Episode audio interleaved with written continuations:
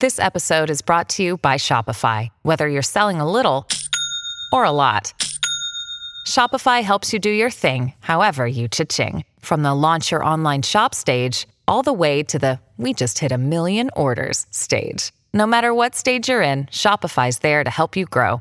Sign up for a $1 per month trial period at shopify.com slash special offer, all lowercase. That's shopify.com slash special offer. With threats to our nation waiting around every corner, adaptability is more important than ever. When conditions change without notice, quick strategic thinking is crucial. And with obstacles consistently impending, determination is essential in overcoming them. It's this willingness, decisiveness, and resilience that sets Marines apart. With our fighting spirit, we don't just fight battles, we win them. Marines are the constant our nation counts on to fight the unknown. And through adaptable problem solving, we do just that. Learn more at marines.com. Hey guys, it's Allie and Lindsay here, and we want to talk to you about our new favorite wine subscription. It is Winestyr. The best thing about Winestyr is that they work with small wineries. You know, BSN loves supporting small local businesses, and Winestyr is just that supporting real people making real wine. These guys will curate a hand picked shipment for you from the best small wine producers in the US. So, my favorite part about Winestyr is the fact that I don't really know much about wine, and when I go to a liquor store, I tend to gravitate towards the same wine I've always had instead of trying something new. But with Winestyr, they make the process so easy. That's exactly right, Allie. And from my perspective, you guys, I love wine and have tried so many different types of wine at different price points. And Winestyr is not only easy, but it is quite literally some of the best wine I've ever tasted, and it makes for an amazing gift. What's also ideal about Winestyr is that you can pick your shipments based on your schedule. That's right, Allie. So whether you're a casual drinker or you love hosting parties, you can get your shipment based on your lifestyle. So head to their website today, you guys. That's W I N E S T Y R, winestyr.com. We've got BSN25 promo code for you, and you can save $25 off your first order. Running the option on first down. Hagan has it. He has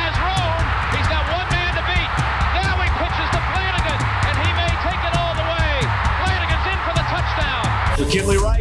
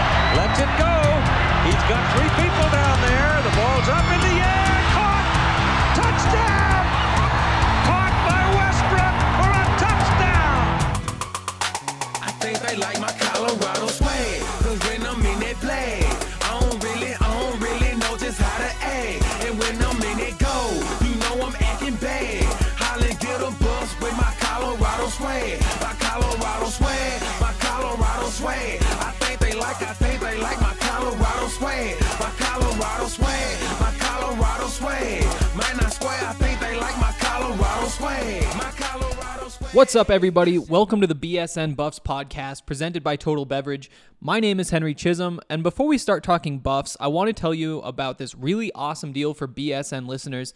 If you didn't know by now, Total Beverage is delivering beer, wine, and liquor to anywhere in the North Metro area from Wheat Ridge to Erie. For a limited time, Total Bev is offering 20% off your purchase on their website and their app. Use code BSN20 to save 20% and have it delivered to your door. Let's jump into the show.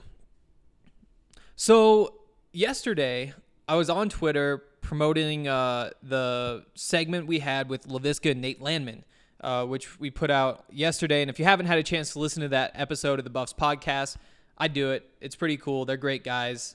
Uh, it should be a decent listen. But when I said uh, that I had talked to those guys and that Buffs fans should tune in to hear from them, I said something like, uh, I talked to Heisman contender Laviska Shenault, and that rubbed somebody on Twitter the wrong way. He said that you really can't be calling a receiver a Heisman contender, especially on a team like Colorado that's projected like I mean I think the Vegas win total is set at 4 right now. And to win a Heisman, you you're going to need more wins and you probably can't be a receiver.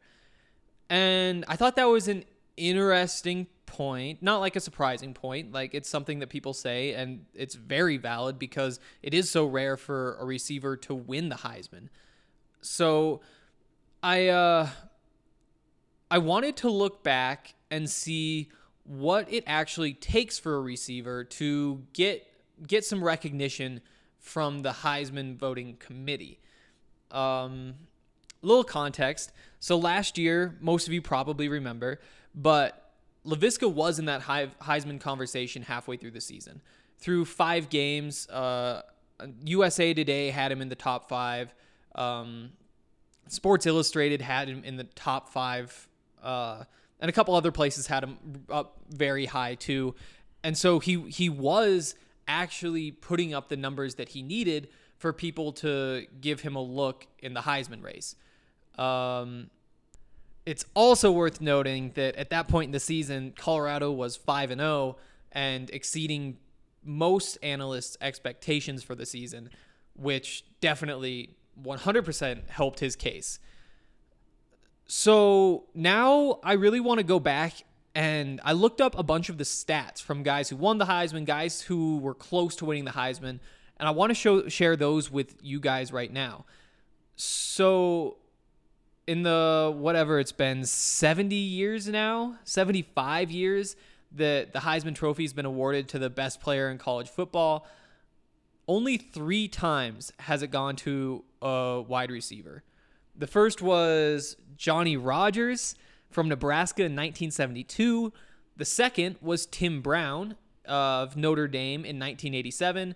And the third was Desmond Howard of Michigan in 1991. Pretty much every year, the trophy goes to quarterbacks and running backs. Um, there have been since since uh, Tim Brown won the Heisman as a receiver in 1987. Every single uh, every single Heisman winner, every single second place Heisman vote getter, and the third place guy, they've all been quarterbacks and running backs, except for the two receivers who won it. Uh, Manti Te'o was a runner up from as a linebacker, and uh, Charles Woodson won it as a cornerback, and Larry Fitzgerald, Amari Cooper uh, David Palmer, Raghib Ismail. There were four receivers who were second or third place in voting. Outside of those, what, seven guys, over the last 30 years now, the top three finishers in the Heisman have been quarterbacks and running backs, which is pretty incredible.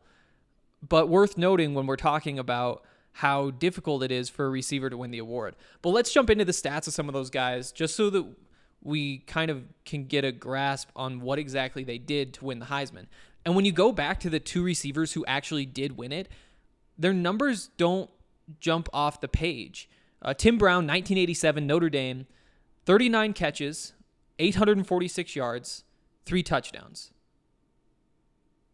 That's um, there there's probably a half dozen receivers. There there are a couple dozen receivers probably who put those numbers up every single season in college football now. He also had 34 carries for 144 yards and a touchdown.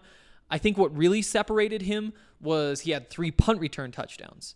He contributed in that aspect of the game as well, which carries some weight he also he didn't have any kick return touchdowns that season, but he did have three in his career leading up to that. So he had a reputation as a returner.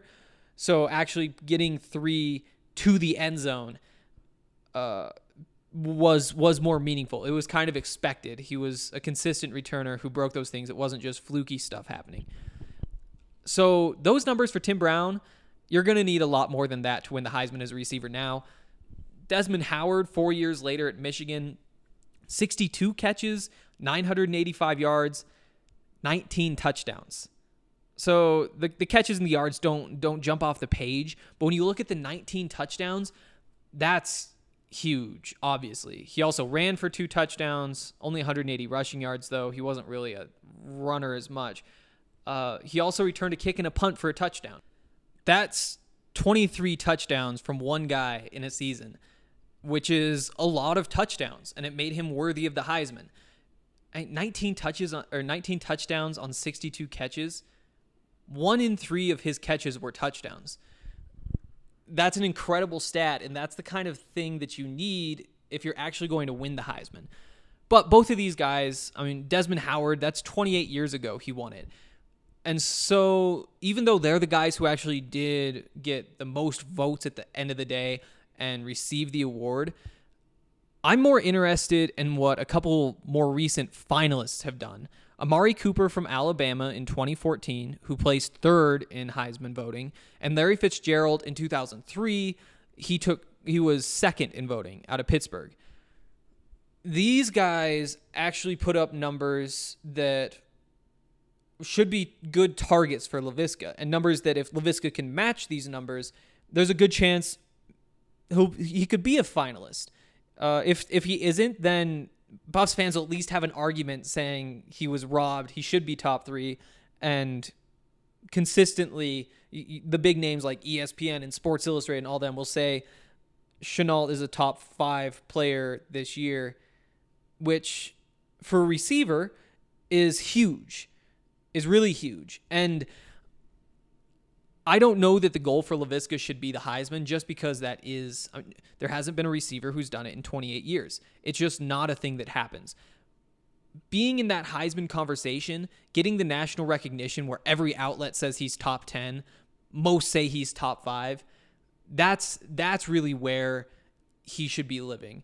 And if something crazy happens, you know, he he pulls like a 5-6 touchdown game, he has a 300 yard receiving game that kind of skews the stats up high, then maybe maybe he does break through and and get the first Heisman for receiver in 28 years. It's not likely though because that just does not happen. Uh, so let's let's jump into these stats though. Amari Cooper, 124 catches, 1,727 yards, 16 touchdowns.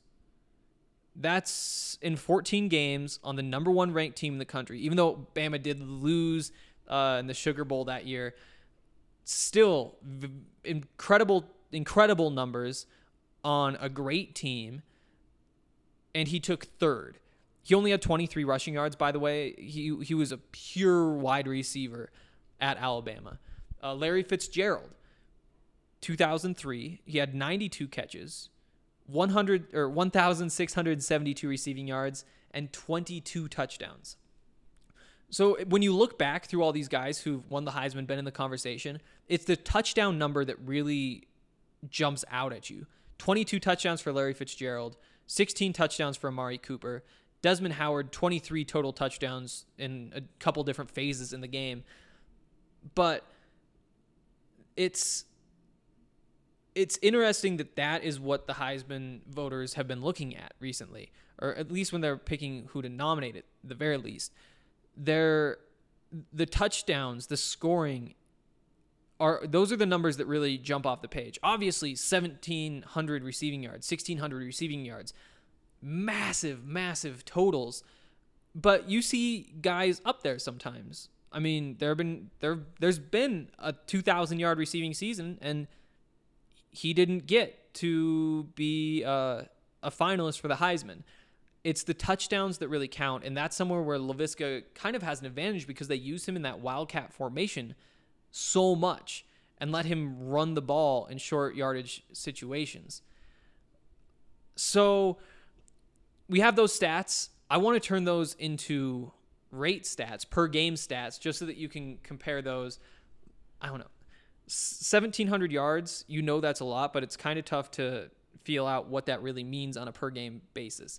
So, Amari Cooper, a little under nine catches per game, a little under 125 yards per game, 16 touchdowns in 14 games, a little over a touchdown a game. I think Laviska could hit nine catches, 125 yards, 16 touchdowns, and that would that would put him ahead of Amari Cooper. Um, Larry Fitzgerald, seven catches per game, 128 yards per game, 22 touchdowns in 13 games. That's 1.7 touchdowns a game. Basically, like two touchdowns one game, two touchdowns the next, one touchdown the game after. That's what it has to look like. 2 2 1, 2 2 1. Um, the interesting thing with Larry Fitzgerald, though, is that Pittsburgh lost in the Continental Tire Bowl that year. That was an 8 and 5 team and he was second in Heisman voting. Again, this is like 15, 16 years ago, so who knows how much that really matters today, but there there's a path for an 8-win team to get somebody in the Heisman conversation if he puts up 22 touchdowns in 13 games like Larry Fitzgerald did. Um so to put him ahead of those two, Laviska needs nine catches per game. That put him ahead of both guys. 140 yards per game puts him a dozen yards ahead of either of them. 1.7 touchdowns a game matches Fitz. That two touchdowns, two touchdowns, one touchdown, two touchdowns, two touchdowns eh, throughout the season, and that's something I think that he can manage. The X factor is that Laviska isn't just a wide receiver.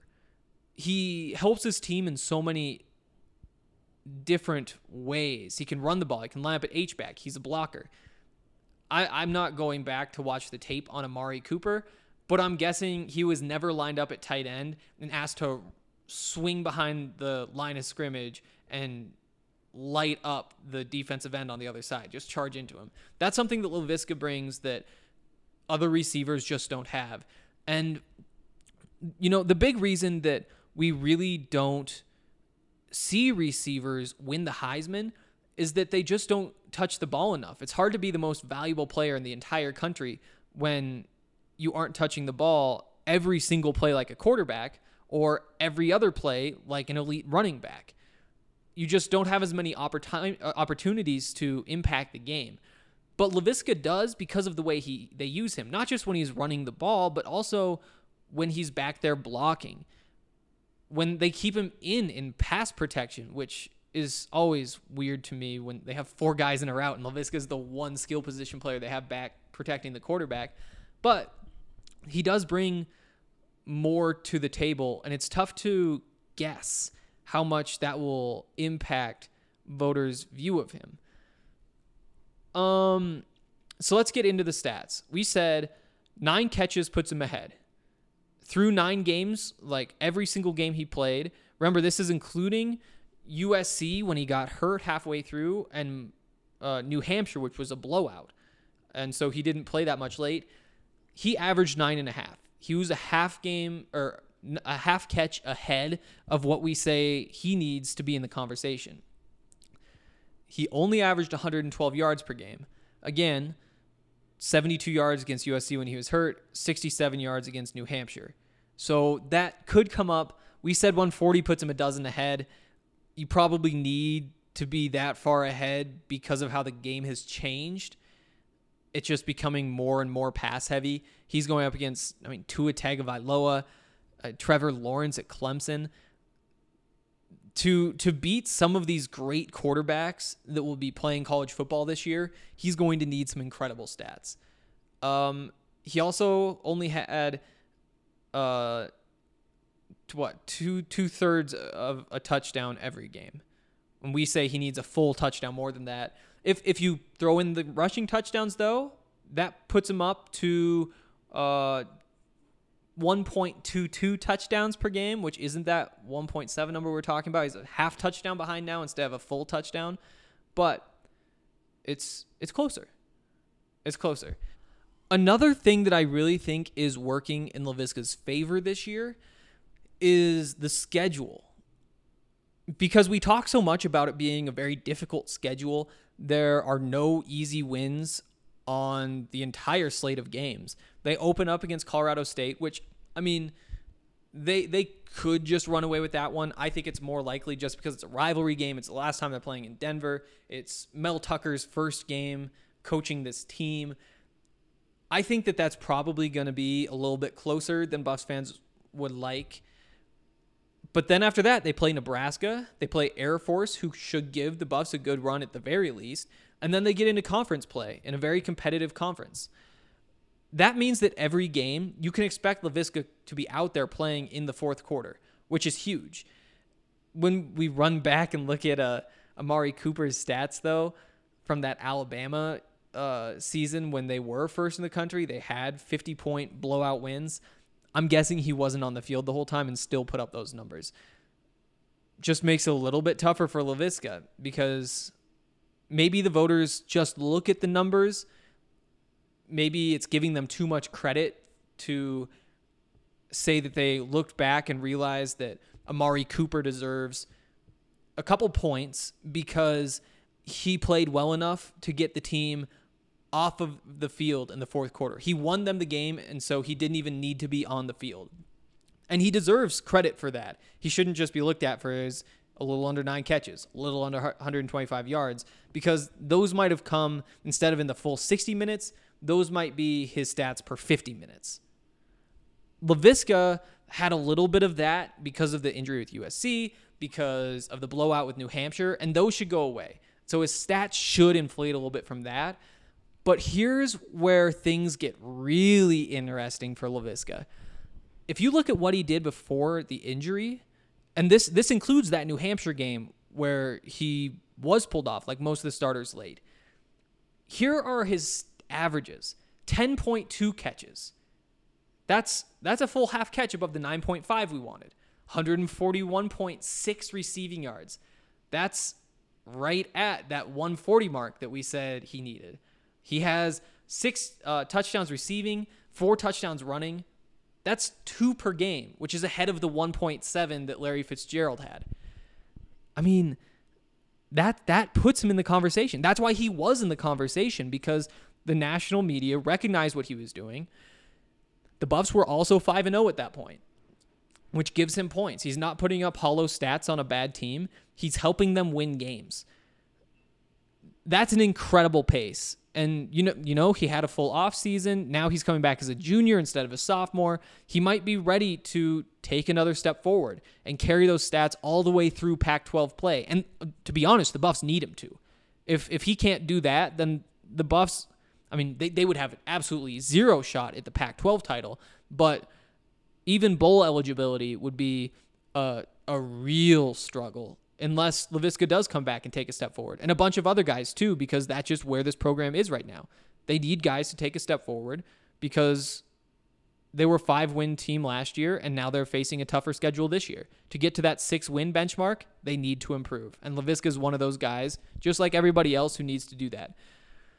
Uh, bef- before we leave this topic, I just want to run through a couple of the receiving records just because I was running through these stats and I thought it was interesting. Just just so that now you can have in your head what it would look like for Laviska to be one of the best college receivers of all time, at least according to these metrics.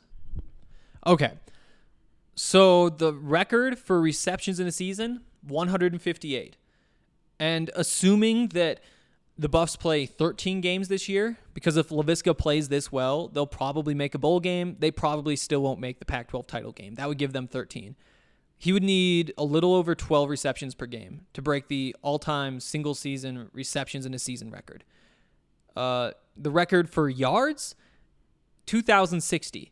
That's 158 yards per game, again, assuming 13 games. That's probably not going to happen, but you, we'll throw it out there. Record for touchdowns, 27 touchdowns. That's 2, 2.07 a little over two touchdowns per game for an entire season, assuming the 13 games. Those are tough. I mean, the way they've used Laviska in the past, the way the Buffs have used him, maybe 12 receptions isn't out of the question. He he averaged over 10 per game last year in those first five games. There could be a step forward. The yards, he needs some massive games to get there. So, I, the general conclusions from this whole thing the way I see it, the answer to the question is uh, the question of how does Laviska Shenault get himself into Heisman contention?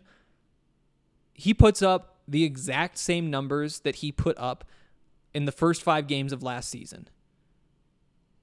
I don't think that's out of the question, especially when you remember that against New Hampshire, he only had five catches for 67 yards he can do better than that because the schedule gives him more opportunities to stay on the field for the entire game. There are a couple other things you need, like the, the team needs bowl eligibility at the very least. They likely need to win eight games just to match what Larry Fitzgerald did. They uh Laviska needs to stay healthy. Laviska can't get hurt and miss any time this season. The tough part about that is that to put up these numbers, he'll need an incredible usage rate. The Buffs will need to be making him the first option every other play and finding ways for him to contribute when he he isn't the first option. That will wear a guy down. And after after seeing him, and I know I've said this a couple times, after seeing him in person, it's tough to believe that that's a guy who could get hurt just because he is so big, so much bigger than anybody else I saw yesterday. Or I saw Wednesday. I talked about this yesterday. So I hope you guys thought that this was kind of an interesting experiment. But the answer is if he can put up 10.2 catches, 142 yards, two touchdowns per game like he did in the first five games of last season, he'll be right in that conversation. It's time to take a second and acknowledge Breckenridge Brewery, the official beer of BSN Denver. Breckenridge is the original Colorado beer, established in 1990 in Breckenridge, Colorado.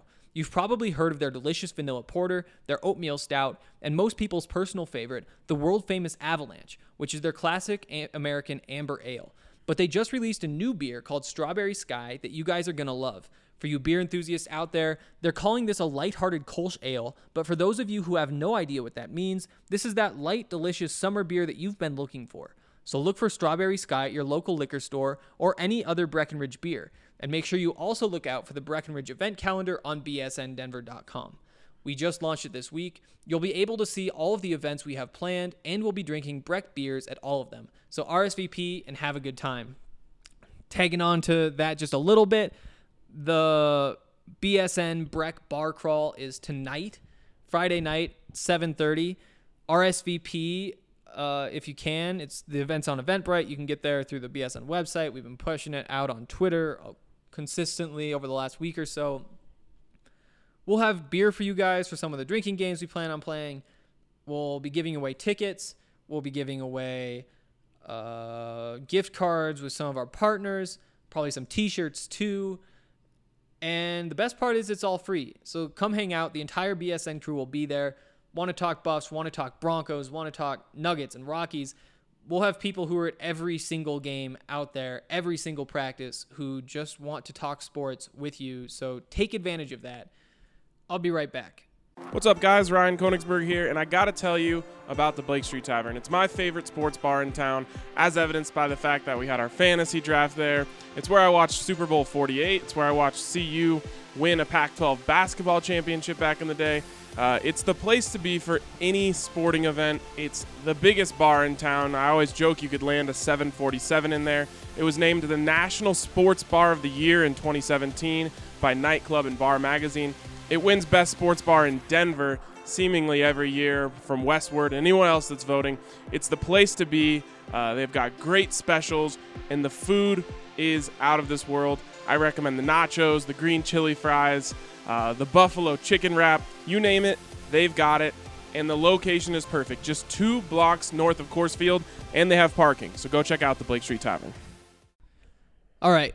I know we've been pretty heavy on the Laviska Shenault talk for the first week or so, mostly because he kind of is this team. And I felt like this first segment, going through figuring out what his actual chances at a Heisman were, would be a good way to cap that off and start moving on to some deeper stuff as we move forward. So now I want to start getting into some of the questions. Uh, first one from Bring the Buff. I'm wondering about walk ons and if they receive the same benefits as scholarship players. Obviously, not tuition, books, etc., in terms of training support, injury recovery, nutrition, and things like that. That's an interesting question because how walk ons are treated varies significantly from team to team. And having not been up around the Buffs and been able to get a feel for kind of the culture there, what Mel Tucker's all about, I don't know exactly how they are treated there. In theory, they're they're treated about the same, or at least they should be. They're all just guys. Just some have scholarships and some don't. That wasn't always true uh, a few years ago, the NCAA changed a rule that said that. So let's start with this. the scholarship players when they take food or snacks or that kind of stuff from the team they have to have that much money deducted from their scholarship so when walk-on players did it without the scholarship they had to have the same amount of money or they had to pay the same amount of money that the scholarship players had deducted scratched that rule, said that walk ons can eat for free because they aren't getting anything from the team anyway. So there were some rules like that. I don't know that there are anymore. I'm pretty sure there aren't. So it's all just pretty much culture based. So it's kind of on the top players to decide how they treat everybody else. It's easy in a locker room for people to get divided for the star players to have some ego, be a little arrogant, and treat the walk ons or even just the backups on scholarships differently. And you know, there are always the stories about freshmen being hazed, that kind of stuff. And so there can be those kinds of things um, against walk ons as well, just because the walk on typically isn't in the starting lineup, isn't getting too much playing time. Because if he was, they he'd probably either transfer to somewhere that would give him a scholarship or the coaching staff would give him a scholarship so that he didn't leave. So that's kind of tough to tell from the outside exactly how things are treated. There's other stuff like I'm sure they still have the same access to the training room, but if Laviska Shenault wants to use the training room, like the trainer's probably going to treat Laviska before he treats some walk on, just because he is who he is and those kinds of things happen everywhere. You know, Laviska goes to the training guy, says, I, I need another Buffs hoodie. I, I, doubt the people in the training room are going to have any issue, uh, or in the equipment room are going to have any issue giving Laviska another hoodie. But when a walk on who doesn't see the field, just some 18 year old kid says, Hey, can I have another hoodie? Maybe, maybe not, you know? And so it's just that kind of stuff where the top guys are going to get preferential treatment from the coaches, from the trainers, from the equipment guys, from the university. Uh, sometimes, I'm pretty sure sometimes the walk ons don't get to have preferential like treatment in terms of picking their classes. So when Laviska needs to pick his classes for a semester, he can do that before most kids in the school can just because his schedule is pretty particular. I don't think that walk ons generally get that same right. There are a couple little things like that, but basically it depends on the culture. If if being treated better by the trainers and the equipment guys gets to, you know, Steven Montez's head to Nate Landman's head, which would surprise me, then maybe they create the culture that says no walk-ons are treated like second tier citizens. So there's that. There's also the fact that they since walk-ons rarely see the field, they can kind of be used as tackling dummies in practice, which isn't necessarily because they're walk-ons, it's just because they aren't going to see the field, so they are more expendable because you don't want Laviska taking hits, you don't want KD taking hits, you don't want like the fourth or fourth or fifth receiver taking hits just in case he needs to come and play. And the best option is to say, hey, you, 18 year old kid who we haven't invested anything in and we don't need anything from you in the near future, you go catch some passes. If you get lit up, that's probably fine. So I don't know that systemically the walk-ons are treated differently than players with scholarships but i can tell you that more often than not they must feel like it just because they aren't getting preferential treatment from trainers and that kind of stuff and they're taking a beating in practice they're kind of the guys that get thrown around when the coaching staff needs somebody to throw around so that's kind of my take on what it's like to be a walk on. Again, I haven't been up in Boulder talking with everybody, so I'm not really sure what that locker room culture is like. But it's just like anywhere else. I mean, you look at the Broncos, Von Miller has three lockers. one's just I, I think Ryan was telling me this, but one's just filled with all the free stuff that people send him, you know? And he has two lockers for all of his own things that, you know, his shoes, his pads, all that kind of stuff. Undrafted rookies, they aren't getting that kind of stuff. And it's the same thing. Von wants his ankle taped. He's getting his ankle taped by the best trainer, whoever he chooses, and he is going to skip the line to get that done. And it's the same thing that happens in college football, where walk ons really do have a tough go of it because they don't get preferential treatment. And I doubt they get preferential treatment from professors either. I mean, Laviska goes and tells one of his professors, Hey, I'm going to be gone. You mind if I take the exam after I get back from this Friday night football game at USC or whoever it is? Professor probably says, Oh, yeah, go ahead, take it Monday. You're Laviska Shenault. If, you know, some walk on does the same thing. Professor probably says, "Well, my policy is we if you can't take an exam at the time the correct time, you have to take it before you go. So you're in here Thursday, cram for that while you're doing all your football stuff." It's the lack of preferential treatment that really does make a big difference. Uh, at least that's my understanding of what it's like to be a walk on. This one comes in from Sunny Rain. Uh, hey, Henry, just wanted to touch on Pac 12 Commissioner Larry Scott acting like he's so bent about SB 206 and players being paid for their NIL. Uh, you said that he acted like it was a waste of his time to discuss the matter, and also that he would like to see a situation where payment is tied to academics. When you hear that, you have to question if the guy is going to float off into space with that inflated e- ego. Neither he nor the NCAA have any grounds for shutting this down. The NCAA is a joke with zero actual authority. It's time to go the way of the dodo bird, anyhow. Yeah, I don't know. It's I could tell you that from an outside perspective, before my job was like full time cover college sports, talk to football players all day, talk to football coaches all day, go listen to the Pac 12 commissioner speak, take all of the information they give you in. I mean, from the outside, it kind of did seem absurd that players couldn't get paid because they are working. And you can't tell me Laviska Shenault is only worth a scholarship because there are only so many kids, I mean, whatever, 18 to 22 year olds who can do the things that he did.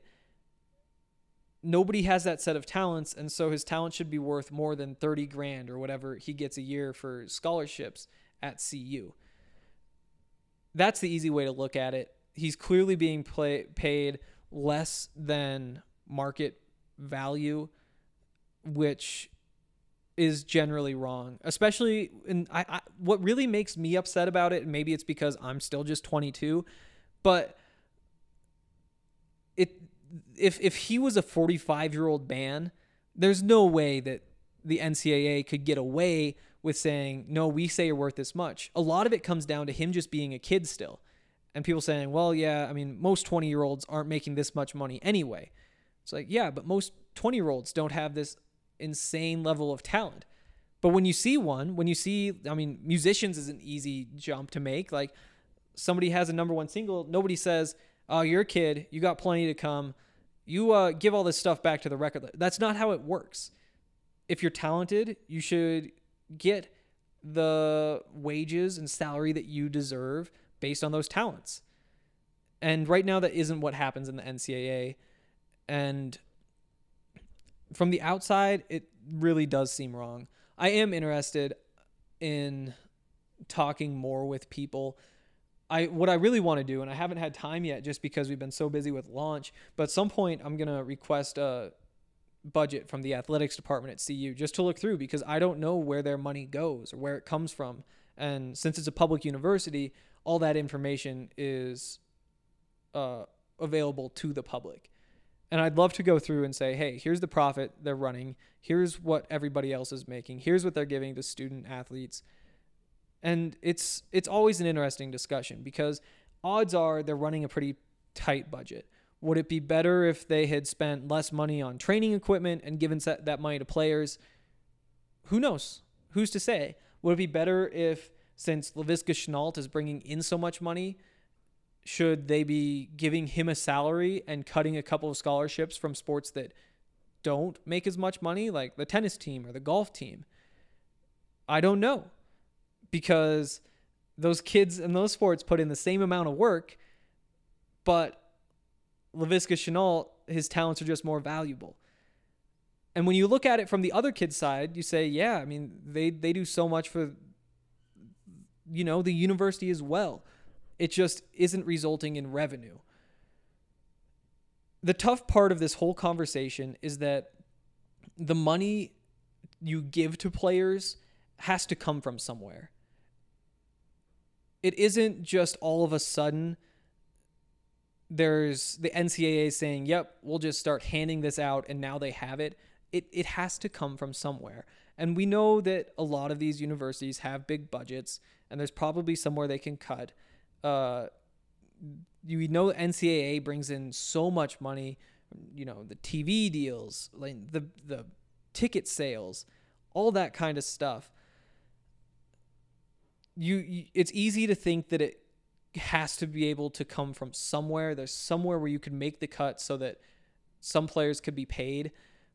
I just don't know where that is. Do you take money away from Mel Tucker because I mean, he's making however many million dollars, and the players are making whatever their salary is. So it's an interesting conversation. I'd be interested. I haven't looked into too much where people suggest that money comes from, whether that's saying we don't need to be paying ADs $5 million a year, something like that. But the one thing that really drives me crazy about all of this is that players can't profit off their own likeness.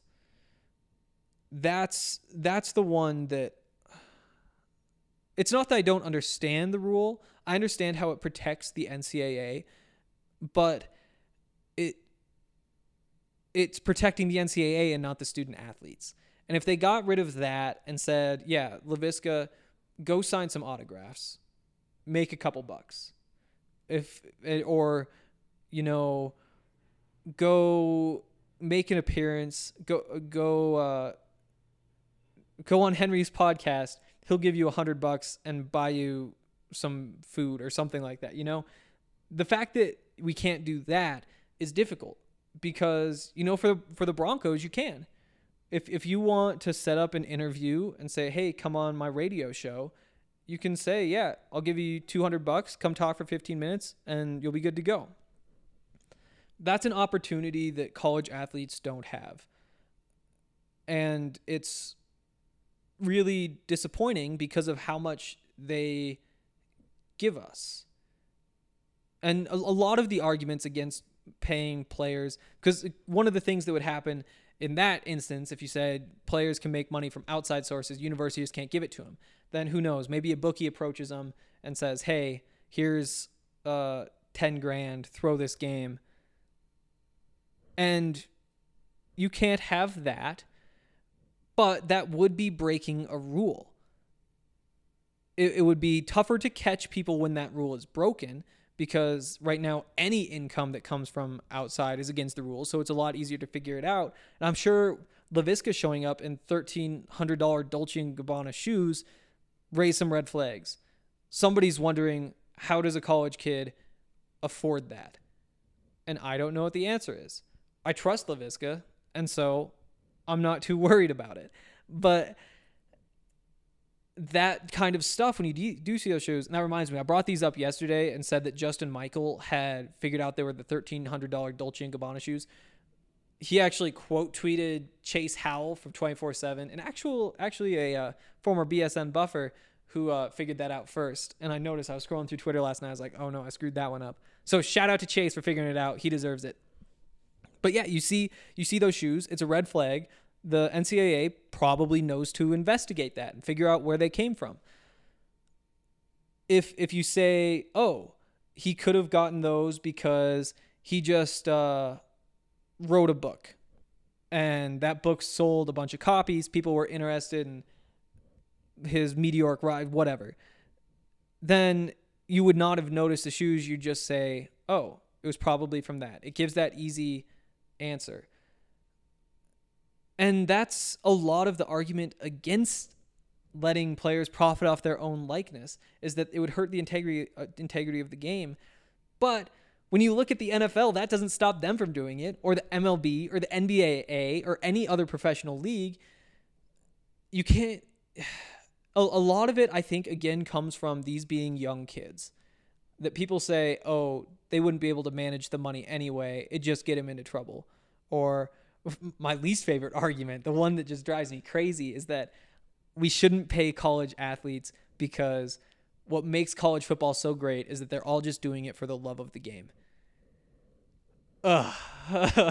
That's not how it works. Like, I, I can't go to Subway and say, oh, I like my sandwiches made by people who really enjoy making sandwiches, so you can't pay your employees. That's not how any of this works because the college athletes are providing us a service and they the service they provide is worth more than the scholarship they're giving us. I think uh, there was a study at the University of Texas, and I may have mentioned this earlier this week, but this was probably 10 years ago, maybe not quite that long, 2011, 2012. And in that study, they found that the average Texas football player was was providing about $750,000 in revenue to the university because of all the t-shirts the football team sells, because of the tickets they sell, the TV deal, uh, the appearances they make on behalf of the university, uh, all of this kind of stuff. They found that they should probably be paid if it was a fair market.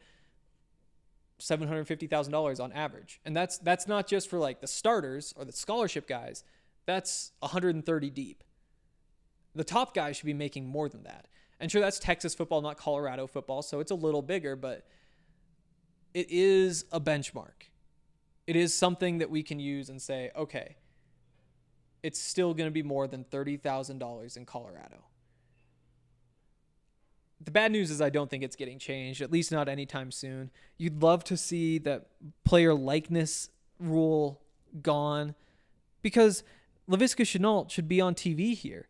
It'd be great for everybody. You know, there's a pizza place that wants Laviska to advertise for him in Boulder. Perfect.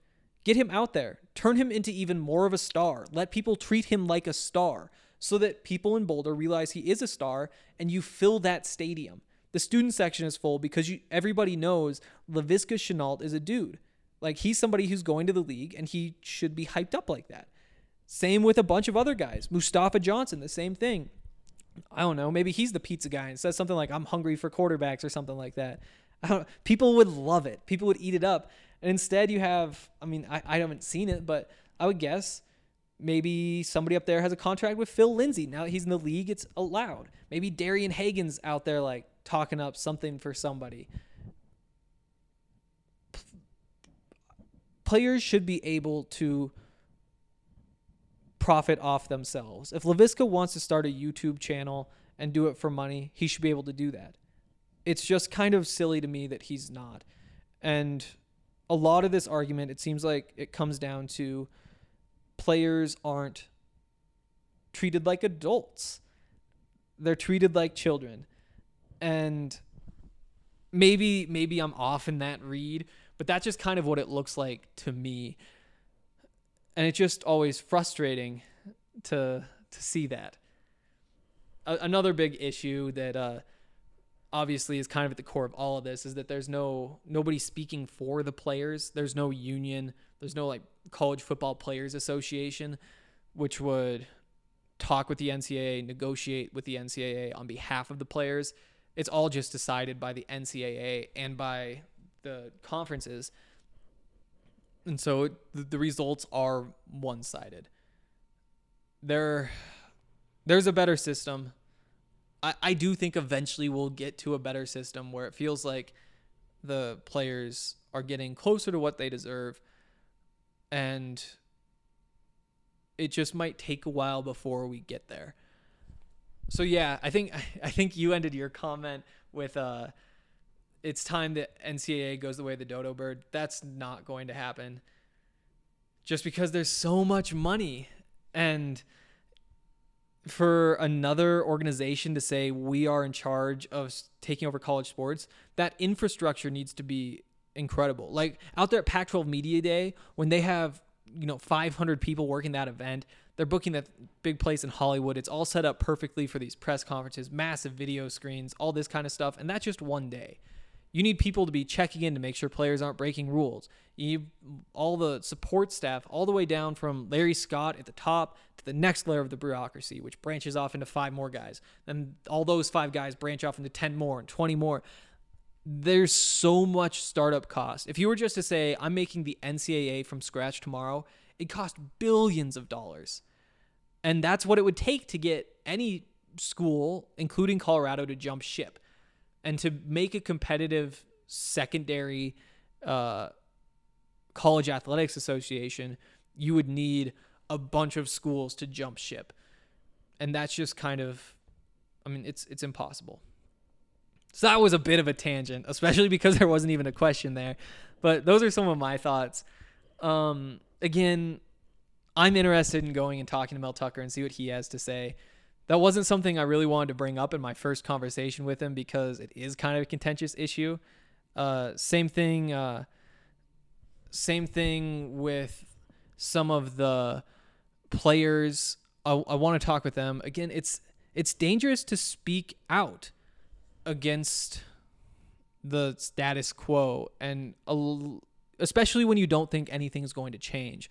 And so causing problems where they don't need to be co- problems caused. I'm not saying the NCAA, if Laviska were to say players need to be paid, I'm not saying the NCAA comes back and says, well, where are those shoes from? Tell us exactly where the shoes are from. But the fact they have the authority to do that or the, the authority to drug test, like,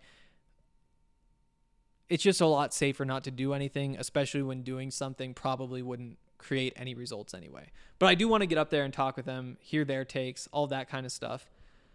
Um, end of the comment though. Instead of Scott trying to figure out best to strengthen the conference and prevent regional talent from leaving, he wants to play demigod to a situation that he has no power to stop. It's no wonder the Pac 12 is in ba- such a bad shape, and that's the university president's fault for bringing in a person with zero knowledge of college sports. Yeah, I don't know. I I mean, just like the NFL with Roger Goodell, the commissioner of the Pac 12 is supposed to take all the heat he's supposed to protect all of the college presidents, just like Roger Goodell protects all of the NFL owners from that. They can say, no, that was that was just Larry Scott's idea. He's he's the figurehead of a bureaucracy, which means that people will not really like him all that much. It is true though that the Pac-12 is in bad shape. I mean, I, and even that's only really in a football sense. The media deal is bad the football teams aren't as good as you would like. I mean, actually, where they really need to step up is with the basketball. They should be having uh, two teams in the top 10 constantly. It's Pac 12 basketball. Outside of those two sports, though, they're kind of dominant. I mean, they still won more national championships last year than any other conference. And for me, I know that as I love football and basketball, but I also love watching the other sports. I like women's basketball. I like watching soccer. I like golf. And so that is valuable to have all of those other sports performing well. I mean, half the U.S. women's national team that just won the World Cup came from a Pac 12 school. So there is a lot going right. It's just the most noticeable things that are kind of going wrong. Do I think that Larry Scott is the guy to fix it. I'm not really sure. I haven't been covering the Pac 12 enough. I know that a lot of people don't. I know there were things that he said in his speech that rubbed me the wrong way, but I also think that his job is just to take a bunch of the heat. And honestly, the, the university president's plan for him might be just to take a bunch of heat until 2024, install a new commissioner, let the new commissioner open up his regime by starting a new media deal, getting off on the right foot, and then trending upward from there. I wouldn't be surprised if that's the plan. If four more years of just a holding pattern, let Larry Scott take the hate and then replace him. Now, if you're Larry Scott making what five, ten million dollars a year, I think it's five million dollars a year, a little more. You're not going to complain about that.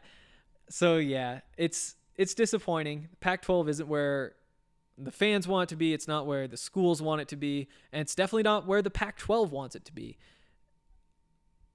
m- maybe I'll be more fed up with Larry Scott after covering the Pac 12 longer. But as of right now, he seems like he's doing commissioner things for a league that doesn't have the most public support. And that's what I'll say about that. All right. That was a those are a couple pretty long answers. Uh we're going to talk real quick about the green solution. The green solution has 17 Colorado locations and an express checkout to get you in and out as fast as possible. Get on your phone right now, go to their website mygreensolution.com and order your flour, concentrates, edibles, and topicals online, then head to the closest green solution for pickup. Use code BSN20 for 20% off your entire purchase. So yesterday I was talking to Ryan and Brandon, both separately, Brandon Spano, Ryan Koenigsberg, and they both said, you know, these podcasts don't have to be an hour. Like we know the Broncos pod is, we know most of the pods are, but you just talk for as long as you feel like you have content. We're approaching an hour already, so we're gonna wrap this up pretty quickly. I think there's only one question left, and it comes in from NYTJ Buff fan. He says, Hammer and Henry, you're off to a fast start. Setting up to start right before the Pac 12 media days was a smart move by BSN. I totally agree because if we had started before media day or if I hadn't gone to media day, we would not have been able to get so much good content out quickly. Luckily, it was an opportunity for us, you know, the the head guys up at BSN, Brandon, uh, Ryan, all of them are supportive enough of me and our Buffs coverage that they were willing to send me out to Los Angeles. Um, my first ever full time job, really, with BSN, sending me out to Los Angeles, telling me to fend for myself, come up with stories. And it all worked out. They trusted me. They cared enough about this beat to spend some money to do it. And now I have something to talk about instead of just all my thoughts, which I know that last second was pretty much just all my thoughts. Okay, a, qu- a couple of quick comments on the pod content. One, watch out for Mark Perry as a freshman that may make an impact. Yes, 100%. I uh I paused the recording yesterday so I could make sure I ran through and looked at all of the freshmen so I wouldn't miss anybody. Mark Perry was going to be the last one that I talked about because he is the one who I think is really, really, really going to break out. Forgot to talk about him because I got distracted and wanted to move on to the next question. But yes, Mark Perry, I think, I mean, I think he's your opening day starter. I think that uh, he's going to be a force on the back end early. I think that in a couple years, we're going to be talking about him as one of the best football players in the Pac 12. The loss of Hassan Hippolyte is really disappointing. I liked him. I thought that he could be a big name, but bringing in Mark Perry makes that a lot easier to lose. I think somewhere had him as a four star, a couple spots had him as a three star. Great athlete, uh, solid size early on. He's fast. I think, I think that he's going to be an important part of this defense. Part of the reason why is uh, the Buffs also got the transfer. Uh, I don't know how to say his name yet. Mik- Mikial Onu would be my guess, but I think that might be actually the first time I've said it out loud, so I'm not really sure exactly how to say it. But he's a transferred safety from SMU, and he's more of an in the box safety. He doesn't cover as well as you'd like a safety to, especially with the problems the secondary is facing. And that's why I think Mark Perry is going to get a lot of time. He's going to have a lot of opportunities. And I wouldn't be surprised if, I mean, the coaching staff would never admit this, but I wouldn't be surprised if he kind of has the leg up. It's kind of his job to lose as we get into camp. I really do. I do like his game. I think that he is going to be an important part of this defense this year and going forward. Um, okay, let's move on from Mark Perry. Uh, he also ended up having a great spring track season with some very strong numbers. I have not seen those numbers. I will go back and look, check him out in the minimal free time you may have. 100% will. Also, I love this part because, uh, like I said a few times, there are guys that I miss. Mark Perry is one that I've been excited about for a while. But if if you think I'm missing something, if when I talk about like the cornerbacks, for example, you say, "Oh wait, you're you kind of skipped over this guy who's going to be a big contributor," let me know. I think I have most of this Buff stuff, at least Buffs football, locked down. I have a good sense of who everybody is. That said, I've been following the bus for two months, and a lot of you guys have probably been following it for years and years and years. So if you feel like I'm missing something, definitely just let me know. I would love to check out anybody you tell me to check out or whatever else you say that I should be thinking about. Uh, number two, I would love to see a more in depth examination of the offensive line. Coach Cap seems like he may be one of the key additions. Agreed. And addition by subtraction of the old O line coach. Don't know much about him because I've researched the newcomers more than the guys who've left, but I wouldn't be surprised based on kind of the poor play of the offensive line recently to hear that Buffs fans aren't a huge fan of the old O line coach. Um, additionally, there seems to be more talent than just Will Sherman on the line this year. I would love to hear more after you study and research a bit more in this space. Yeah, so let's start with Will Sherman. He, uh, I mean, I think it was Phil Steele had him as the fourth team preseason All Pac 12, which is exciting, but that puts him in what, four times five? That means he's somewhere between like the 16th and the 20th best offensive lineman in the conference. It's good. It's not great. I mean, he's he's a top third left tackle. Good. But that's not somebody who's going to be able to carry your line. There there is reason to be more optimistic about the offensive line this season. They lost a couple starters, but they lost they, they the losses weren't as bad as the year before and so that's always a good sign. So you, you hope that that means that they won't be quite as raw, more used to playing with each other this year. So that's one reason. The losses aren't as bad as they were the year before. The other reason I really like uh, Arlington Hambright. He's going to be a senior, probably starting at right tackle, be my guess, but I'm not really sure at this point. Uh, he's a transfer from Oklahoma State. He was the uh, number 76 JUCO uh, prospect. Started five games at left tackle last year. So, yeah, I mean, he's a guy who can play football. And that's what they need is just guys who can really step in and play some football. He's ready. And if you look across the rest of the offensive line, I mean, maybe Kary Kutsch gets to start. That would be a good sign. Uh, he's a junior. Tim Lynott's a senior. Colby Pursell's a sophomore. It's a more experienced group than last year, which I think is really important for an offensive line, just because so much of playing offensive line is about chemistry and knowing each other and just not making bad decisions. There are so many guys who are really big and really strong that the guys who really break through are guys who know what they're doing and know how to play together. And that's why I think that offensive line coaches have more impact on their group than most other position coaches because so much of it is about learning and doing what you're supposed to be doing and not as much when you look at like a running back where it's somehow you need to get from 5 yards behind the line of scrimmage to 5 yards in front of the line of scrimmage. Offensive line is going to try to open a hole right here. Maybe it's going to be right here, but you just have to read it and figure out how to get there it's more about that individual talent, the vision, and the ability to like run guys over, get around guys, um, somehow getting from here to there, and that creativity.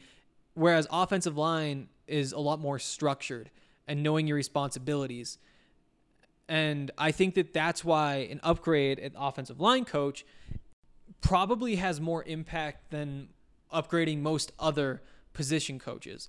So yeah, I mean, at the end of the day, though, you just kind of have to see what they can do on the field because it could be that they just flop again, even though they do have a year more experience. They do have a couple more guys. You know, I mean, William Sherman, honorable mention, all Pac 12 as a freshman last year. It's a good start. He needs to take a step forward.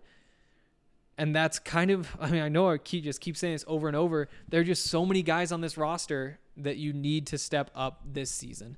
So that's kind of my early take on this offensive line. Watching the film last year, actually, I watched that Colorado State game and uh, they blew my mind. I was like, why is everybody saying so many bad things about this offensive line? They're throwing everybody around, they're opening holes, they're helping set up all of these screens. They pull really well, they move really well. And then we got to the Nebraska game the next week and they just got tossed. And that's kind of how it was for most of the season. So it'll be interesting to see how much they improve this year. I do think they'll improve. So we'll see. Uh, number three, your call out of Jalen Sammy, Sami, I think it's Sami, as a potential high impact redshirt freshman was spot on. Jalen's story and late recruitment would be a great topic to dig into if you can. Interesting. If he fulfills the promise that seems to have come out of spring practice, he could be the story of the season. I don't know much about his story. I will definitely look into that. I mean, to be honest, hopefully nobody's written anything about it, and now I can go talk to him and figure out what exactly it is and then write that story. But yeah, I agree. He's talented enough to be not just a, a, replacement level player, somebody you don't worry about, but a guy who helps, a guy who's making plays. And that's kind of, I, I don't think I've said this on the podcast before, but that's kind of my theory about defense, particularly in college football, is that it's really hard to stop teams from getting 10 yards in three plays. To build the kind of defense that's just kind of suffocating like that, that holds you to two, three yard gains on three plays in a row, that's extremely difficult. And so I, I like to see teams build around playmakers, guys who can sack the quarterback, pick off a pass. You know, Von Miller, who has this crazy knack for stripping the ball. That's so valuable because that's a way to change games. Because, you know, if you get a sack, then all of a sudden it's second 18, holding guys to nine yards or less on two plays, that's a lot easier and playing that okay well you got this first down got like a second first down but this third time we're going to actually hold you to nine yards that's a very old school way to look at football and on defense i'm not as worried about holes as i am getting as many playmakers as you can and so jalen sammy is an opportunity to be one of those guys who is a playmaker because right now mustafa johnson clearly is one nate landman is one Delrick Abrams is. I think Davion Taylor. He, I really liked a lot of the things he did. I didn't love everything about him. He he just he's I guess what happened is he looked like more of a tweener than he did a, a real star. You know, he looked like somebody who couldn't quite play either position, but he could almost play both well. And there were plays where he looked really good. There were plays where you're like, oh, yeah, you kind of got pushed around or you weren't quite fast. And there's that kind of stuff. But I do think that he's another guy who can take a step and as a senior be one of those impact players. So yeah, you have Mustafa, you have Nate, you have Davion. I like Delrick Abrams. And then if you can throw Jalen Sami in there, maybe Terrance Lang is a guy who steps up. Uh, the way Nate Landman was talking about Carson Wells uh, on the podcast yesterday, that's a great sign right there. And you just need to get these guys to be stars instead of guys who can do their job and try to slow a defense down. That's my theory on defense, at least. Maybe I'm wrong. I'm going with it. Now, the question other than head coach, which coaching position do you think represents the biggest upgrade in coaching and recruiting over the predecessor from the MacIntyre staff? That's a good one. I think I think uh, bringing in Chris Kapilovic is a huge upgrade. I, th- I just because the offensive line was the weakest part of this team last year, and so change is really valuable.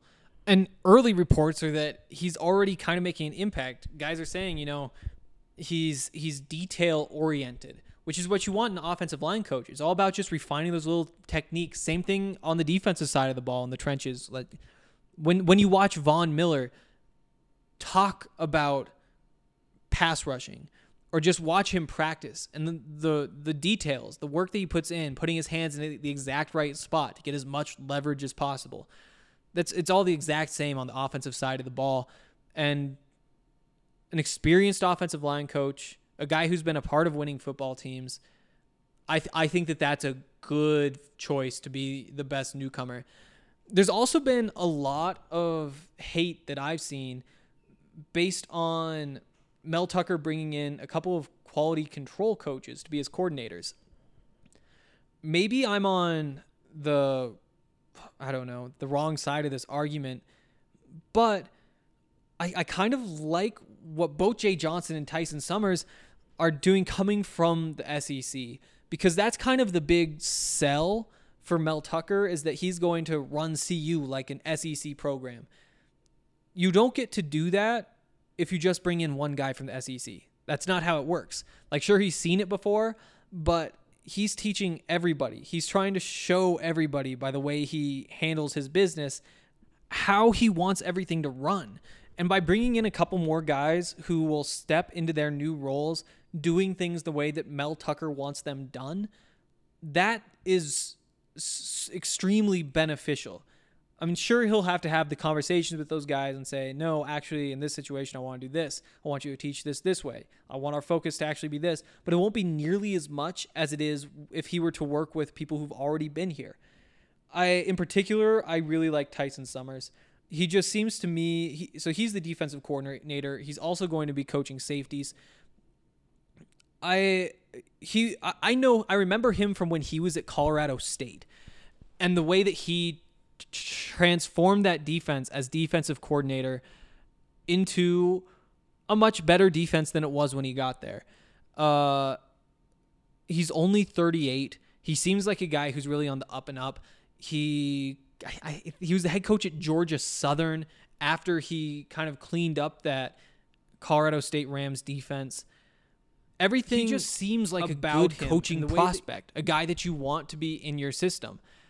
And the fact that he already kind of knows what Mel Tucker wants to do from being with him at Georgia is just so beneficial. He was part of that run for UCF. He's been a head coach. He's had success transforming a defense. He's coming in and coaching the safeties, which is a group that needs to be coached. Like, even if Mark Perry is everything that I think Mark Perry can be, having a young guy or giving a young guy a coach like Tyson Summers is extremely beneficial because he's coming from the SEC. He has experience working at very high levels of football. And sure, maybe maybe defensive coordinator is about the right level of position for him because of like you know his experience, his knowledge, that kind of stuff. He isn't ready to be a head coach in the Pac-12. He's ready to be a defensive coordinator in the Pac-12. But as a safeties coach, he he's blowing the standards for a safeties coach in the Pac-12 out of the water. And with the young group, they need the help back there. I, I think that there's potential for all those safeties to be taking a big step forward this year.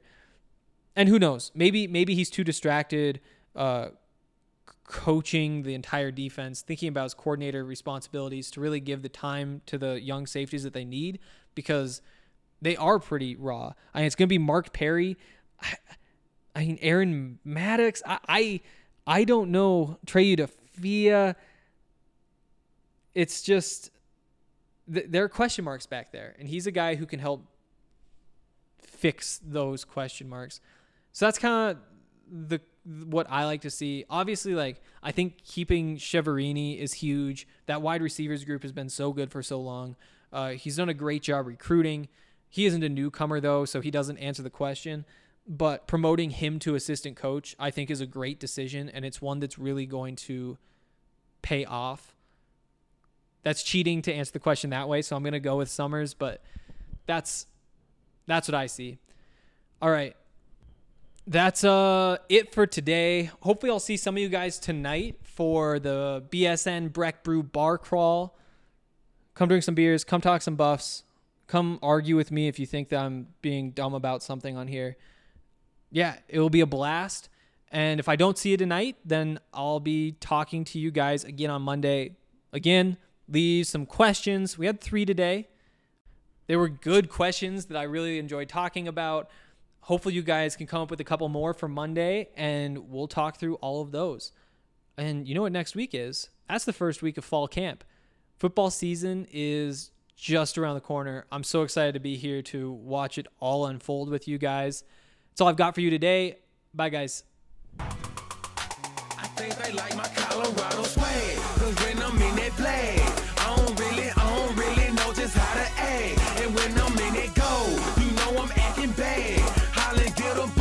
my Colorado swag. My Colorado swag, my Colorado swag. I think they like, I think they like my Colorado. My Colorado. My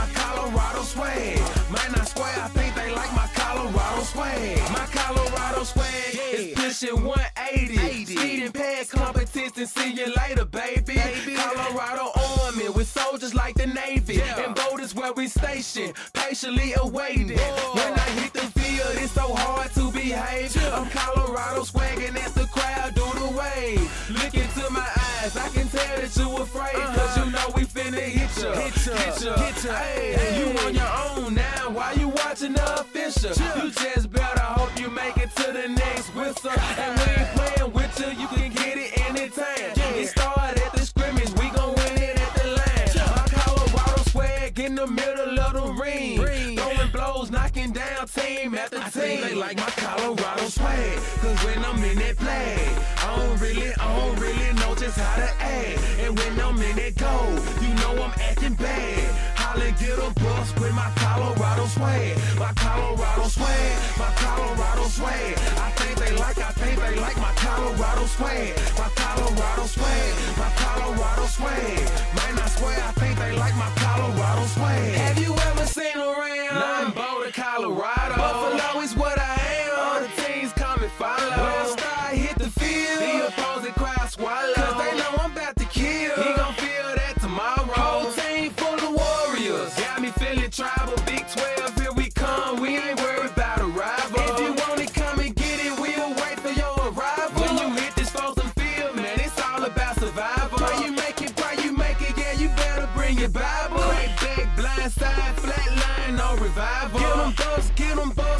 Them up, we say we got them. If we don't, then we'll get them when we see them, then we have them. like my Colorado swag, cause when I'm in that play, I don't really, I don't really know just how to act. And when I'm in that go, you know I'm acting bad. Holly get a bus with my Colorado swag, my Colorado swag, my Colorado swag. I think they like, I think they like my Colorado swag, my Colorado swag, my Colorado swag.